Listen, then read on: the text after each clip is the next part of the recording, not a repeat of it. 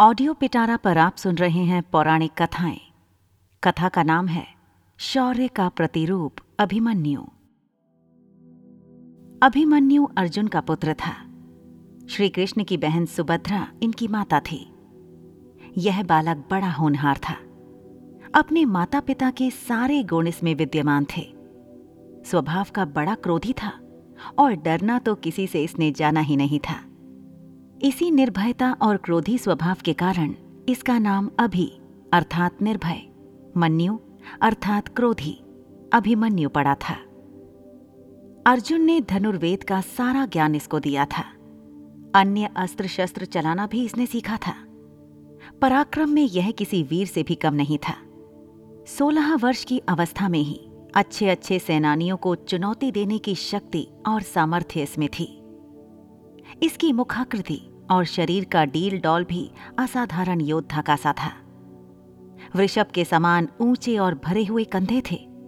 उभरा वक्षस्थल था और आँखों में एक जोश था। महाभारत का भीषण संग्राम छिड़ा हुआ था। पितामह धराशायी हो चुके थे। उनके पश्चात गुरु द्रोणाचार्य ने कौरवों का सेनापतित्व संभाला था। अर्जुन पूरे पराक्रम के साथ युद्ध कर रहा था। प्रचंड अग्नि के समान वह बाणों की वर्षा करके कौरव सेना को विचलित कर रहा था। द्रोणाचार्य कितना भी प्रयत्न करके अर्जुन के इस वेग को नहीं रोक पा रहे थे। कभी कभी तो ऐसा लगता था, मानो पांडव कौरवों को कुछ ही क्षणों में परास्त कर डालेंगे।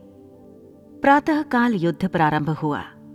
श्री कृष्ण अपना पाँच जन्य फूंकते, उसी क्षण अर्जुन के बाणों से कौरव सेना में हाहाकार मचने लगता। संध्या तक यही विनाश चलता रहा। दुर्योधन ने इससे चिंतित होकर गुरु द्रोणाचार्य से कहा, हे आचार्य, यदि पांडवों की इस गति को नहीं रोका गया तो कौरव सेना किसी भी क्षण विचलित होकर युद्ध भूमि से भाग खड़ी होगी। अतः कोई ऐसा उपाय करिए, जिससे पांडवों की इस बढ़ती शक्ति को रोका जाए और अर्जुन के सारे प्रयत्नों को निष्फल किया जाए। दुर्योधन को इस प्रकार चिंतित देखकर गुरु द्रोणाचार्य ने किसी प्रकार अर्जुन को युद्ध भूमि से हटा देने का उपाय सोचा। दुर्योधन के कहने से संशप्तकों ने कुरुक्षेत्र से दूर अर्जुन को युद्ध के लिए चुनौती दी। अर्जुन उनसे लड़ने को चला गया। उसके पीछे से द्रोणाचार्य ने चक्रव्यूह की रचना की और युधिष्ठिर के पास संवाद भिजवाया कि या तो पांडव आकर कौरव सेना के इस चक्रव्यूह को तोड़ें या अपनी पराजय स्वीकार करें। जब संवाद युधिष्ठिर के पास पहुँचा तो वे बड़ी चिंता में पड़ गए, क्योंकि अर्जुन के सिवा चक्रव्यूह को तोड़ना कोई पांडव नहीं जानता था। अर्जुन बहुत दूर संशप्तकों से युद्ध कर रहा था। चक्रव्यूह तोड़ने में अपने आप को असमर्थ देखकर पांडवों के शिविर में त्राही त्राही मच उठी। युधिष्ठिर, भीम, धृष्टद्युम्न आदि कितने ही पराक्रमी योद्धा थे, जो बड़े से बड़े पराक्रमी कौरव सेनानी को चुनौती दे सकते थे। लेकिन चक्रव्यूह तोड़ने का कौशल किसी को भी नहीं आता था। वो ऐसा व्यूह था, जिसमें पहले तो घुसना और उसको तोड़ना ही मुश्किल था, और फिर सफलतापूर्वक उसमें से बाहर निकलना तो और भी दुष्कर कार्य था। कौरव सेना के सभी प्रमुख महारथी उस चक्रव्यूह के द्वारों की रक्षा कर रहे थे। जब सभी किंग कर्तव्य विमूढ़ के सभा में बैठे हुए थे, और अर्जुन के बिना सिवाय इसके कि वे अपनी पराजय स्वीकार कर लें कोई दूसरा उपाय उनको नहीं सोच पड़ रहा था। अभिमन्यु वहाँ आया और सभी को गहन चिंता में डूबा हुआ पाकर युधिष्ठिर से पूछने लगा कि चिंता का क्या कारण है? युधिष्ठिर ने सारी बात बता दी। उसे सुनकर वह वीर बालक अपूर्व साहस के साथ बोला, आर्य, आप इसके लिए चिंता ना करें। दुष्ट कौरवों का यह षड्यंत्र किसी प्रकार भी सफल नहीं हो सकेगा। यदि अर्जुन नहीं है तो उनका वीर पुत्र अभिमन्यु तो यहाँ है। आप दुर्योधन की चुनौती स्वीकार कर लीजिए। मैं चक्रव्यूह तोड़ने के लिए जाऊँगा। अभिमन्यु की बात सुनकर सभी को आश्चर्य होने लगा। एक साथ सबकी नीचे झुकी हुई गर्दनें ऊपर उठ गईं। फिर भी युधिष्ठिर ने इसे अभिमन्यु की नादानी ही समझा। उन्होंने पूछा, बेटा, तुम्हारे पिता अर्जुन के सिवा इनमें से कोई भी चक्रव्यूह भेदना नहीं जानता। फिर तुम कैसे इसका भेदन कर सकते हो? आज अर्जुन होता तो यह अपमान न सहना पड़ता। संध्या काल तक भी वह गांडीव धनवा नहीं आ सकेगा, और पांडवों की यह सेना, जिसको लेकर वह प्रचंड वीर अभी तक युद्ध करता रहा है, अपने अस्त्र डालकर कौरवों से पराजय स्वीकार कर लेगी। हाय क्रूर विधाता!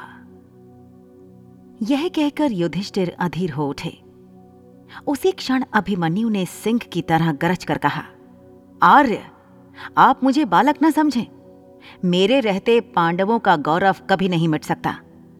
मैं चक्रव्यूह को भेदना जानता हूँ।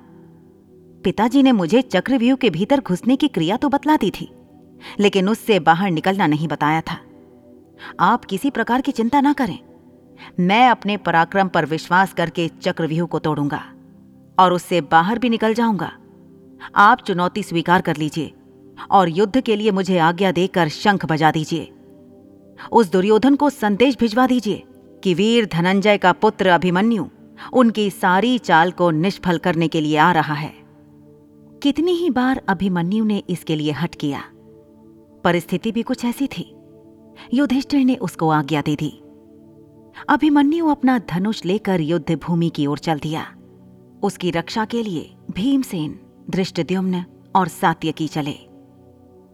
चक्रव्यूह के पास पहुंचकर अभिमन्यु ने बाणों की वर्षा करना आरंभ कर दिया और शीघ्र ही अपने पराक्रम से उसने पहले द्वार को तोड़ दिया और वह तीर की गति से व्यूह के अंदर घुस गया।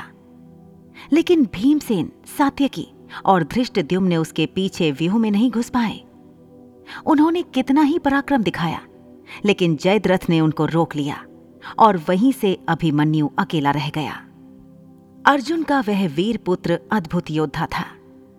व्यू के द्वार पर उसे अनेक योद्धाओं से भीषण युद्ध करना पड़ा था, लेकिन उसका पराक्रम प्रचंड अग्नि के समान था। जो कोई उसके सामने आता था, या तो धाराशायी हो जाता, या विचलित होकर भाग जाता था। इस तरह व्यूह के प्रत्येक द्वार को वह तोड़ता चला जा रहा था।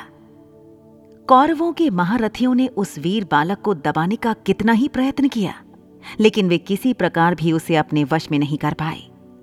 उसके तीक्ष्ण बाणों की मार से व्याकुल होकर दुर्योधन ने गुरु द्रोणाचार्य से कहा, हे आचार्य, अर्जुन का यह वीर बालक चारों ओर विचर रहा है, और हम कितना भी प्रयत्न करके इसकी भीषण गति को नहीं रोक पाते हैं।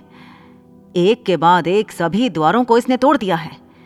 ये तो अर्जुन के समान ही युद्ध कुशल और पराक्रमी निकला। अब तो पांडवों को किसी प्रकार पराजित नहीं किया जा सकता। इसी प्रकार कर्ण ने भी घबराकर द्रोणाचार्य से कहा, हे hey गुरुदेव, इस पराक्रमी बालक की गति देखकर तो मुझको भी आश्चर्य हो रहा है। इसके तीक्ष्ण बाण मेरे हृदय को व्याकुल कर रहे हैं।